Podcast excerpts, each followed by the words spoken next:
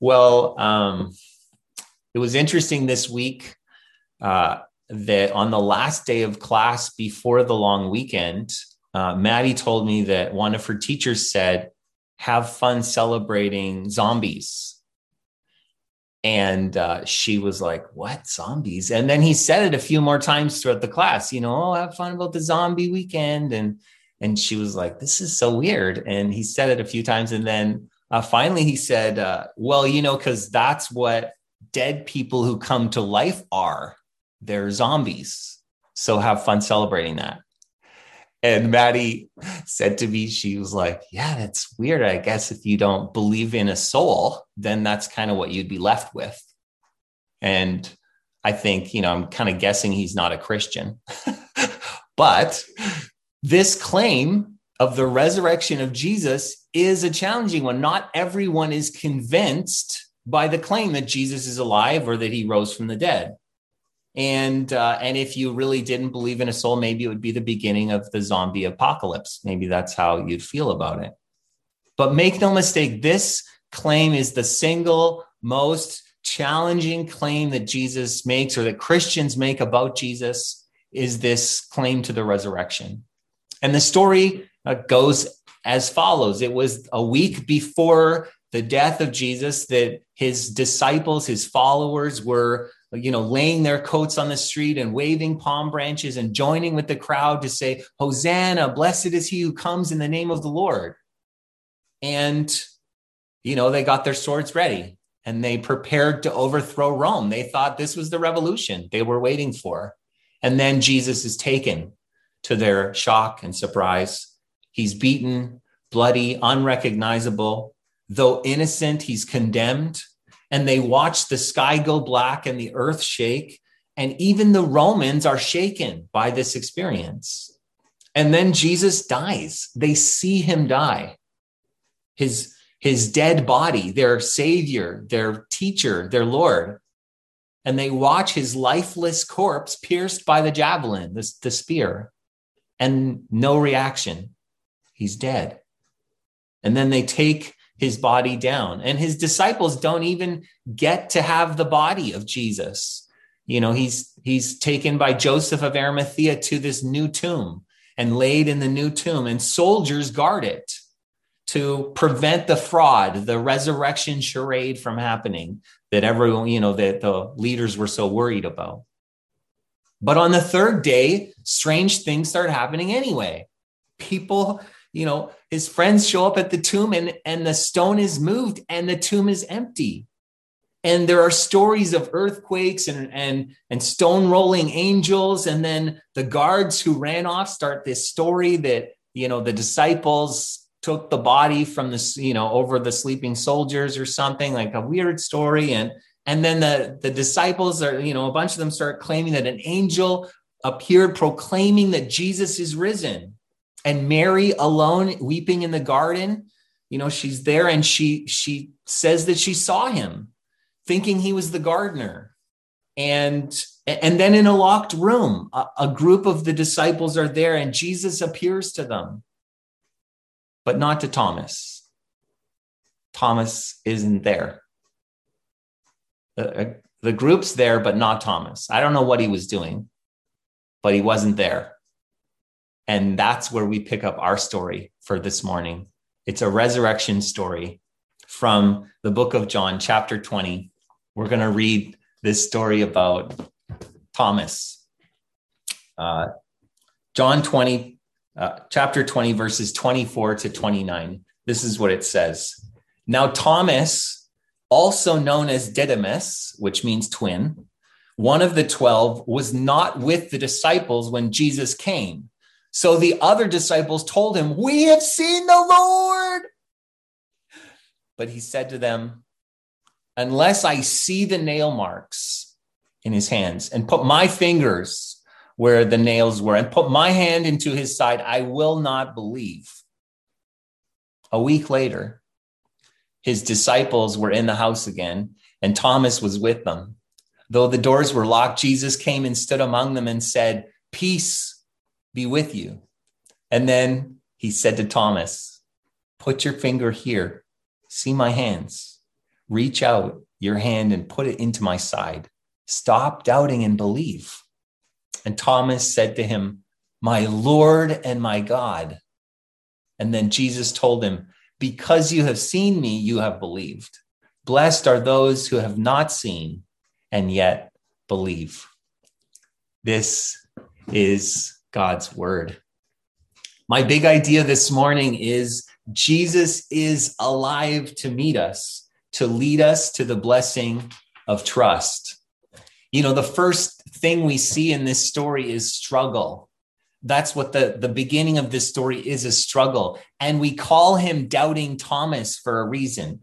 I mean, it's one of my favorite things, this story. It's about how this one disciple, out of all the disciples, this one disciple who has seen blind eyes healed and they can see, who's seen deaf people hear, who's seen lame people get up and walk and dance and run and leap, who's seen Lazarus walk out of the tomb 4 days dead, who's seen the storm quieted with a word, who saw a few fish and loaves broken and fed to feed thousands. He saw all these things and he believed and followed Jesus. And he's this one guy who doubts, maybe with hope, the resurrection. I like to think he doubted with hope, the resurrection. But who doesn't struggle? I mean, who doesn't struggle? Which of us doesn't have a bad day or a bad week or a bad month, or for all of us, a bad year? Like, it's been a year, you know, like we could chalk this up to a hard year. It's been a hard year. Maybe instead of Doubting Thomas, Human Thomas would be a more appropriate moniker for him. Human Thomas, who experiences things like we do. Maybe you glossed over it, the week, the words a week, 1 week later. It's like 7 days, 8 days, it says in one translation, but it's really, it was a week of waiting. You know, for Thomas who stood at the execution, I mean, I don't know that that's true. He's not mentioned by name. So he's either there at the execution or he's hiding. But one or the other, he knew the story, and they all knew exactly what happened to Jesus. I think a lot of them would have come to see it in the crowd. The unrecognizable Jesus hanging on a cross, his cold corpse, the Golgotha caked blood and dirt on his body, the darkness and the shaking earth, the javelin pierce his lifeless side. You know, I have never met a person who was raised from the dead. I don't even know what that would mean. If someone came and said, "I've been raised from the dead," you know, I don't know what that would that be like. Someone was on the operating table and they died for a few seconds and they, you know, clear, and they brought them back. Is that like, you know, you died on the sidewalk and someone resuscitated you, mouth to mouth resuscitation, or like CPR, and you came back to life? You know, or is that like, you know, you were in a coffin, dressed up, ready to be buried, and suddenly you got out of the coffin and walked away? Like, you know, I don't know. But I do know that if someone came to me with that claim, it would be met with skepticism. Just to be honest, I would be skeptical. I would really have to hear more about the story, you know, for someone to say, "I was raised from the dead." And this is Thomas's response too, is skepticism. You know, he says, "Unless I see the nail marks in his hands and put my fingers where the nails are and put my hand into his side, I will not believe." And for a week, Thomas doubts the claim, or at least he remains cautiously skeptical for a week. Maybe during that week, he connected with the psalmist in Psalm 22, who says, my God, why have you forsaken me? Why are you so far from saving me? So far from my cries of anguish. My God, I cry out by day, but you do not answer. By night, but I find no rest. While others experience the Jesus, risen Jesus, and he waits and waits. You know, we all struggle. Maddie and I were talking about this too this week, just about the struggle to believe that it's a reality. It's a reality for me and for her and others, many, many of us. There are times where you wonder, oh, is this all made up? Or I need to know Jesus is real in this moment. And how the world works to numb our faith and our trust in Jesus. It gives us this message over and over, you know, there is no God. There is no God. This is all there is. And so it numbs our belief. And maybe for you, I don't know, maybe it's unanswered questions about God that create the struggle of doubt. Or maybe it's unanswered prayer. Or maybe it's disappointment, something you thought was going to happen a certain way and didn't. Or maybe it's a loss, a death. Someone was lost. Or maybe it's just the quiet, the waiting, and you asking for, you know, God to speak, and it feels like he's silent. Maybe it's wave after wave of challenges that just seem to keep coming, and you want reprieve, and it just seems to be so hard. I don't know what it is for you, but I know this is our struggle. This is my question for us as we go to discussion. So it's, what causes you to doubt Jesus? And then what restores your belief? Those are the two parts of the question. And I'll just say this before we go. Let me say, let's just dispense with kind of the Sunday school answer, which is like, we're all Christians, so none of us doubt. Or, you know, we're all good Christians, so, you know, I never struggle. You know, it's like, okay, let's just put that aside. I'll tell you as your pastor that I do struggle sometimes, and it is hard sometimes. So let's just acknowledge that. And, you know, it's maybe, it doesn't need to be necessarily a big, huge thing. It could be just, what are the little ways that cause you to doubt Jesus or the kingdom? And then the other part of it is, what are things that happen or that you do that cause that belief or that hope or that trust to be restored? And so just maybe it's day-to-day things that you find that encourage you. So those are our two questions. We'll go to group now. All right. Well, so if the first thing we see in this story is struggle, the second thing we see is encounter. There's another story about the resurrection that happens in Luke's gospel, in Luke's account of the life of Jesus. And it's this story about these two disciples who, after Jesus dies, they leave Jerusalem, and they're confused and they're discouraged. And so they're leaving with the crowds, you know, they're going home. You know, Jesus is dead. And so they're on their way and they're talking. And as they're talking, you know, in the crowds that are leaving, suddenly this stranger comes up and says, hey, what are you guys talking about? And they, you know, they say, well, we're talking about all the stuff that's going on this week, you know, and like, it's pretty major. And the stranger says, well, what things are going on? And they're like, where have you been? Like, have you been here all week? Like, it's crazy. Jesus, you know, we thought he was the Messiah, and he died, he was crucified. And, you know, this is just crazy. And then this stranger starts explaining to them about, from scripture, about why the Messiah needed to suffer and die. And so they're walking along, and later they say, you know, our hearts were burning as we talked to this guy, and it just, like, things came alive and we understood. And so they get to where they were going, to Emmaus, and they say, come and stay, you know, have dinner with us. We don't want to stop the conversation. And so the stranger says, okay. And so they go in and they sit down for dinner, and this guy breaks bread to give thanks. And as he does that, they realize it's Jesus. Jesus was the stranger walking with them, and they suddenly recognize him. And in that moment, he vanishes. And they get up and they run back to tell everyone else, you know, we saw Jesus, he's alive. We saw him too.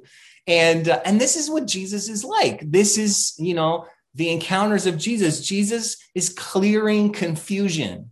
He comes to restore the brokenhearted and the broken. And he's going to appear in locked rooms. He's going to appear to a crowd of 500 people at once. He'll come to an early morning beach for fish breakfast. You know, it doesn't sound great to me, but that's what they did. And later to persecuting Paul, who's going after Christians to kill them, you know, thinking he's helping God, and Jesus appears to him on the road. This is Jesus who's appearing. And so it's funny to me that my first thought when Jesus comes to Thomas is that Jesus is going to reprimand him. That's kind of what a part of me expects, even though I know all this stuff about Jesus and how he's appeared and I know all these stories, but a part of me still feels like Thomas needs a reprimand. And yet that's not at all what happens. Jesus doesn't say, "How could you doubt?" Jesus comes and he does exactly what Thomas proposed as an idea for how he could believe. And Jesus says, "Put your finger here. In my hands, see my hands, reach out and put your hand in my side. I'm here, I'm alive." You know, this is the heart of God. Most of us can't wrap our heads around the heart of God who would come and meet us where we are. We think we ought to deserve him. We think we should be good enough, that we should believe enough or to be strong enough or to help ourselves enough or to pursue him enough, to pray enough for us to deserve him, his encounter, that he would come and meet us. Do you think God's encounter depends on you? Do you think that? On your goodness and your works and your righteousness? Is that what's going to get God to come and show himself to you, to meet you where you need him? Psalm 22, verse 24, the end of that psalm that Jesus quotes on the cross, my God, why have you forsaken me?" That maybe Thomas is thinking about in that week where he's just waiting. The end of that psalm says this: "For he has not despised or scorned the suffering of the afflicted one. He has not hidden his face from him, but has listened to his cry for help." This psalm is about trust. It's about a God who hears and sees and knows and acts. This is Jesus, a God who comes to meet us where we are, who comes into the unholy to make it holy. That's Jesus. That's this God. Now, Jesus does say to Thomas in the NIV, which is the translation I read from, Jesus says, "Stop doubting and believe," which when I read it sounds almost like "stop doubting and believe." You know, it'd be easy to read it like that. If you didn't know Jesus very well, maybe you'd hear him like, "Oh, he's mad" or something. But maybe in a different translation, it would help us to hear Jesus. In the ESV, it says, "Do not disbelieve, but believe." Or if you went to the Greek and you tried to translate it a little bit more literally, it might say, "Do not be unbelieving, but believing."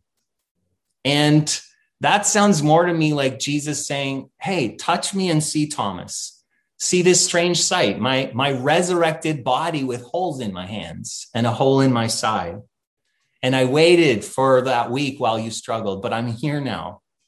I'm here exactly where you need me to be, exactly where you are.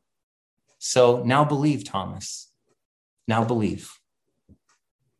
My question for us is this: if you encountered the physical resurrected Jesus in your kitchen, my kitchen, in your room where you are, your living room or your bedroom, whatever room you're in right now, if you encounter the physical resurrected Jesus, I don't mean a vision. I mean, Jesus was standing there and he could eat your breakfast cereal with you. And you were like, "Whoa, Jesus is here," and you could touch him. And it was like, what would change for you? If Jesus were physically present and you knew beyond all doubt Jesus was there, what would change for you in your life, if anything? Let's go to group and we'll see if you can answer that. All right, well, welcome back. So the story, we see struggle, we see encounter, and then the story ends with belief. And it's interesting, there's another story about Thomas that we don't really hear about very much. Usually, people call him Doubting Thomas, and that's the story we know, the story we read at the beginning. But there is another story, and the story is that Jesus hears about his friend Lazarus in Bethany near Jerusalem, and that his friend is sick, and they say, Jesus, if you'd come, you could heal him and he would be well. You know, we believe that. And Jesus doesn't go, he waits. And then they get the message, you know, Lazarus is dead. You waited too long, Jesus. You know, what are you doing? But like, he's dead. And then Jesus says, okay, now I want to go. Now let's go to Bethany and see Lazarus. And then right then, there's this little verse about Thomas. Thomas gets up in front of the disciples. So Jesus, I picture, says, okay, guys, I'm going to Bethany. And he turns around and starts walking away. And Thomas gets up in front of all these disciples and he says, okay, guys, let us also go that we may die with him. And then they all get up and go. And I have always read that and been like, weird, what is Thomas talking about? Die with him? I'm like, Lazarus is already dead. Jesus is going to... Like, what are you talking about? And I kind of just gloss over a lot. And so, you know, looking at Thomas and studying a little bit into him, I read the commentary on this verse, and this is what they say. They say that likely Thomas believed in that moment that Jesus going to Bethany, where there was a lot of opposition against Jesus, would result in Jesus being seized and the revolution starting. Maybe Jesus would die. And so Thomas gets up and basically says, you know, if Jesus is going to die, I'm going with him. Let's go, guys. Come on. We're all going to go die with Jesus. Like not doubting Thomas, like willing Thomas. Thomas is the guy who's, you know, he's willing to go, and he's the one who calls it out. And in our story, Thomas is the one who says these profound and powerful words, my Lord and my God. You know, Thomas moves from like, oh, Jesus is alive, you know, resurrected Jesus, to Jesus is God, deity. That's what Thomas says when he says, my Lord is the word would be the equivalent of Yahweh, and my God, Elohim. This declaration of the lordship, the deity of Jesus. It's a powerful thing. And John begins his account with this picture of Jesus as the word who spoke the world into being. And then he gets to the end, and this is the declaration of Thomas, my Lord and my God. But at the beginning, this is what it says. John chapter 1, verse 12, it says, but to all who did receive him, Jesus, who believed in his name, he gave the right to become children of God. I mean, doubter. Yep, a doubter. A former prostitute. Yeah. Her too, tax collector, fisherman, zealot, betrayer. I mean, fill in your issue. Fill in the label that you put on yourself for why God wouldn't accept you or why you need to be better somehow. This is what it says. To all who did receive him, who believed in his name, he gave the right to become children of God. So yes, you, even you. Especially you.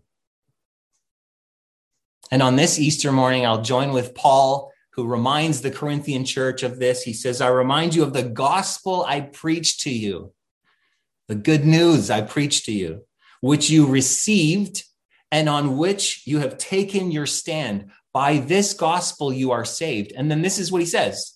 This is it. This is what you received, what you stand in, what you're saved by is this.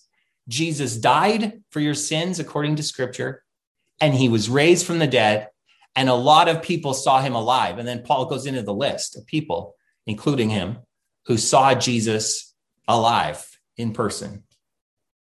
You know, according to church tradition and to history, Thomas really did move from doubting Thomas to willing Thomas, if he was ever really doubting Thomas. He took the lot or whatever, he drew the lot that's, you know, sent him out, and he went east toward India and eventually got to India and proclaimed the gospel on the way. And that's where he died, according to church history and tradition. He died in India as a martyr, proclaiming his Lord and his God, Jesus, the resurrected Jesus. And he died under that proclamation, willing to die with Jesus. Jesus says in that room to Thomas, he says, blessed are those who haven't seen and yet believe. And that's us. I mean, it's most of us. If we haven't seen Jesus in person, that's us. That's you and me. You know, like Thomas, we doubt. We have moments of struggle and difficulty, and we don't get to see the resurrected Jesus and put our hands in the holes in his hands. I trust someday we will, but for most of us, that's not the case. And yet Jesus says we're blessed. We're blessed. First Peter says it this way: though you have not seen him, you love him. And even though you do not see him now, you believe in him and are filled with an inexpressible and glorious joy, for you are receiving the end result of your faith, the salvation of your souls. See, we move from struggle to encounter to belief. And in that transformative process, we experience blessing and grace. And it really is a process. You know, for most of us, we struggle and then we encounter Jesus and then, we believe and we are transformed, and then we struggle again. And then we encounter Jesus and then we believe and we move forward in this way. And yet a lot of us are surprised sometimes to come back to the struggle, that there continues to be struggle at different points. But when we appropriate the gospel that Jesus died and came back to life and is alive in me and in you, there is a blessing for us, an inexpressible and glorious joy that we get to experience. And so in conclusion, Jesus is alive to meet us, to lead us to the blessing of trust. And this is the journey of transformation, a real day-to-day transformation. And this is what it is, that we struggle like Thomas. Many of us experience periods of doubt or struggle or difficulty. At times we doubt the truth, and our human experience here in this broken world means, you know, we see it everywhere and we struggle. This is going to be a reality for us.